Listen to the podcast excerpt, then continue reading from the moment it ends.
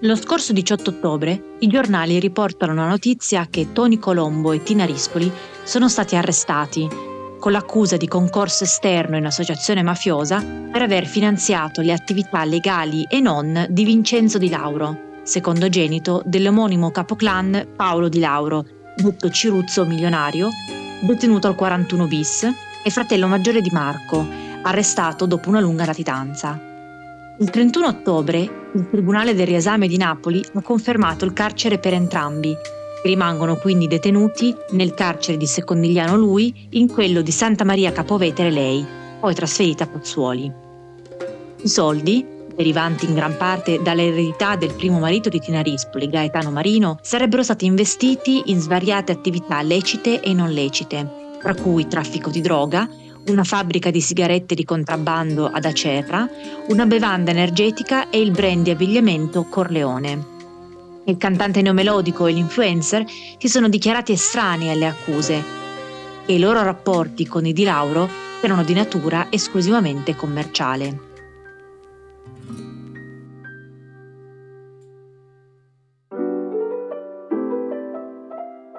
Ma andiamo con ordine sono Tony Colombo e Tina Rispoli e perché erano già famosi agli onori della cronaca? Cosa c'entrano un cantante neomelodico e una vedova con uno dei più sanguinari e potenti cartelli camorristici? Se volete saperne di più, non vi resta che accomodarvi al tavolino e ordinare il vostro caffè preferito. Nell'episodio di oggi di Barlume, il podcast dedicato ai temi della legalità per accendere le idee con due chiacchiere e un buon caffè, Parleremo di questo e molto altro, insieme a me, Claudia, che oggi vi racconterò forse la storia più trash della cronaca italiana degli ultimi anni, che nasconde però molto di più di quanto sembri. Buon ascolto!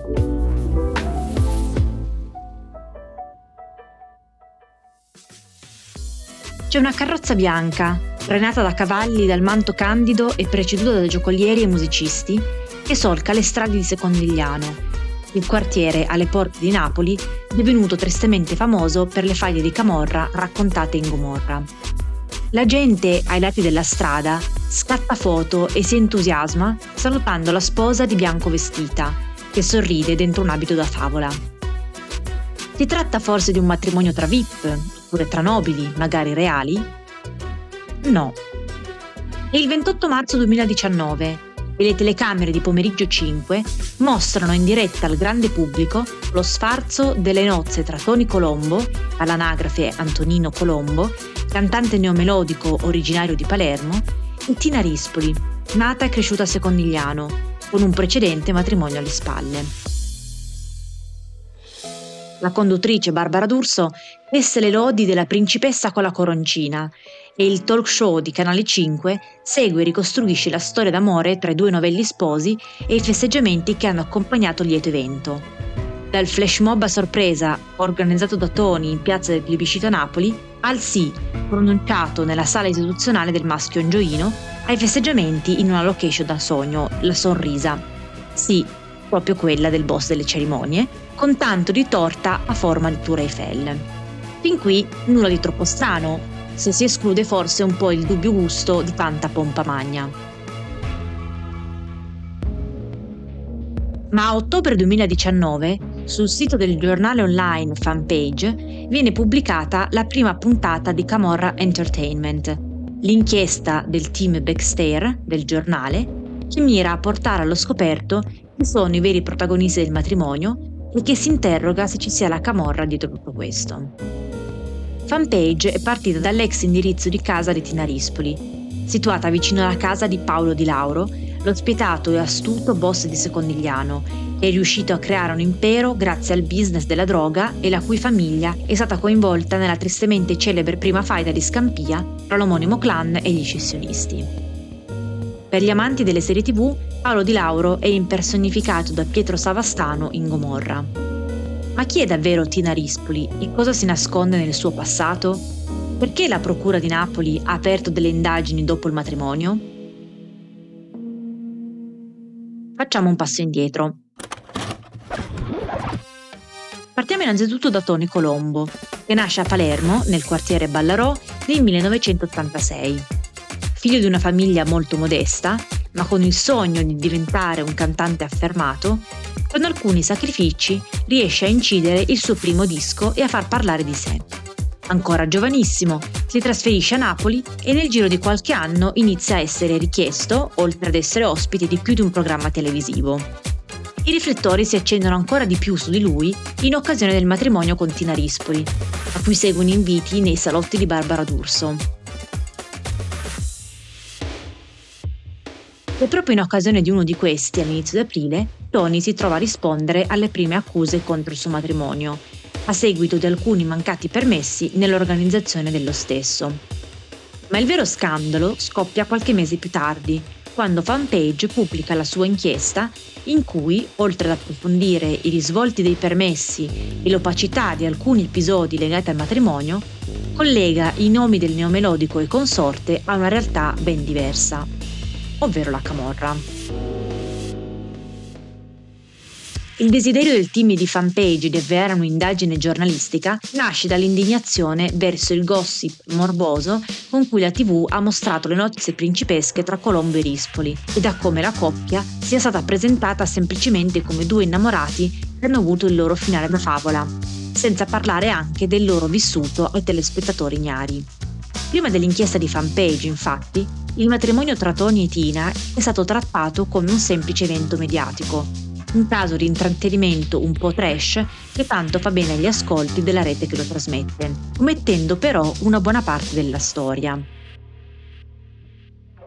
Tony Colombo non è il primo cantante neomelodico a venire associato agli ambienti malavitosi. Basti pensare che il battesimo che lancia la sua carriera di cantante avviene grazie a un altro celebre cantante neomelodico, Mario Merola, il quale era il primo a essere cercato spesso dai boss. L'evento da cui tutto è partito e inizia a incrinare il castello di carte è un flash mob organizzato da Colombo stesso in onore della futura sposa in piazza del plebiscito a Napoli tre giorni prima del matrimonio. Quello che viene definito flash mob in realtà risulta un concerto improvvisato in una piazza pubblica nel centro storico di Napoli, che ricordiamo essere patrimonio UNESCO dal 1997, per il quale sembrano non esserci state le dovute autorizzazioni. Il cantante neomelodico ha dichiarato di aver chiesto personalmente a Claudio De Magistri, fratello di Luigi De Magistris, allora sindaco di Napoli, quale fosse la procedura da seguire per organizzare un flash mob. Egli sostiene di aver chiesto il permesso di occupare la piazza dalle 18.30 alle 23 e di aver ottenuto l'autorizzazione scritta sia del comune sia della polizia municipale di Chiaia, il cui comandante è stato poi indagato nell'inchiesta coordinata dalla DDA di Napoli per omissioni d'atto d'ufficio, insieme al capo dei vigili urbani. Tony specifica che 5 ore sarebbero servite anche per costruire una scatola di polistirolo 2 metri x 2 riempita da 2000 palloncini, mentre il flash mob effettivo sarebbe durato dalle 21.30 alle 22.15, con l'ausilio di una semplice pedana con impianto. Fanpage però fa vedere che, sulla base di registrazioni di videocamere, il presunto flash mob sarebbe durato dalle 21 alle 23.30 e quello che si vede montato sembra un vero e proprio palco. Alla fine, la questione dei presunti mancati permessi per un, questo famoso flash mob barra concerto abusivo si è risolta con l'archiviazione di tutti i nuovi indagati.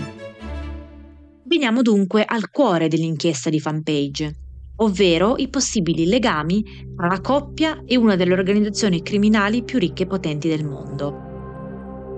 I primi dubbi sollevati da Camorra Entertainment riguardano l'attività vera e propria di Tony, cioè la musica. Nel registro delle imprese italiane, infatti, non figura alcuna società a lui intestata che si occupi di musica. Prima dell'arresto, Tony si presenta quasi sempre ai concerti con la consorte, che produce anche i suoi spettacoli, e forse è proprio grazie a lei che la carriera di Tony è decollata.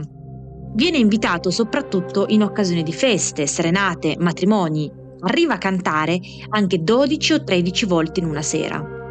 Tra i personaggi vicini a lui, però, paiono fin da subito alcune figure un po' controverse. Partire da chi gestisce l'agenda stessa del neomelodico. L'agenzia di management e comunicazione che lo seguiva, infatti, era la Genesis Group, con sede a Milano, la quale vanta tra i clienti anche Fabrizio Corona. La D dell'agenzia risultava essere una ragazza di 24 anni residente in Calabria, ma colui che si presentava come amministratore e che fungeva da produttore di toni è l'imprenditore di Cetraro, in un paese in provincia di Cosenza, Agostino Jacobo. Il suo nome lo si può ritrovare nell'inchiesta Camaleonte per concorso esterno in associazione mafiosa. Ora è in carcere per falsa fatturazione e riciclaggio di denaro. In un'altra inchiesta, Jacopo viene associato a Franco Muto, detto Re del Pesce, boss dell'andrina omonima attiva nel comune di Cetraro. Dopo Jacopo, il nuovo manager di Tony diventa Giorgio Mascitelli, figlio di Bruno Ocanotto, reggente dell'omonimo clan camorristico della periferia nord-est di Napoli, arrestato nel 2017. Individui in odore di mafia non mancano nemmeno tra i clienti di Tony. In una diretta Facebook del 2017, il neomelodico si mostra in compagnia di Nicola Inquieto, che lo ospita nella sua villa in Romania. Originario di Casa Pesenna e fratello di Vincenzo Inquieto, l'imprenditore che ospitò proprio a Casa Pesenna alla ritanza del boss dei casalesi, Michele Zagaria, Nicola Inquieto si rifugia in Romania, dove insieme a un altro esponente dei casalesi rileva società in fallimento per costruire nuovi appartamenti. Arrestato nel 2018 a seguito di un mandato di arresto europeo ed estradato in Italia, Inquieto è stato condannato a 14 anni di reclusione con le accuse di associazione a delinquere di stampo mafioso, riciclaggio e autoriciclaggio e intestazione fittizia di beni. Ammettiamo per un attimo che tutti questi legami, o presunti tali, siano solamente parte della realtà professionale di Tony Colombo, per i quali potremmo anche perdonare la sua leggerezza. L'aspetto davvero sorprendente dell'inchiesta di fanpage riguarda la sfera più personale del cantante, ovvero la sua relazione con Tina Rispoli. Quando i giornali di Non è l'Arena si recano a Secondigliano per ottenere più informazioni su Tina, quasi nessuno vuole rispondere. Si preferisce di gran lunga farsi i fatti propri. Perché questa omertà nei confronti di una casalinga che sostiene di aver sempre vissuto con la pensione di invalidità del marito ottenuta a seguito della perdita di entrambe le mani, che oggi è un influencer e moglie di un nome melodico?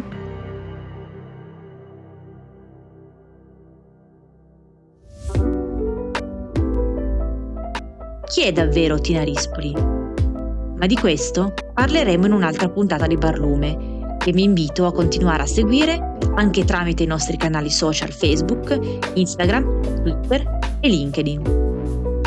Io vi ringrazio per l'attenzione, vi do l'appuntamento al proseguimento della storia.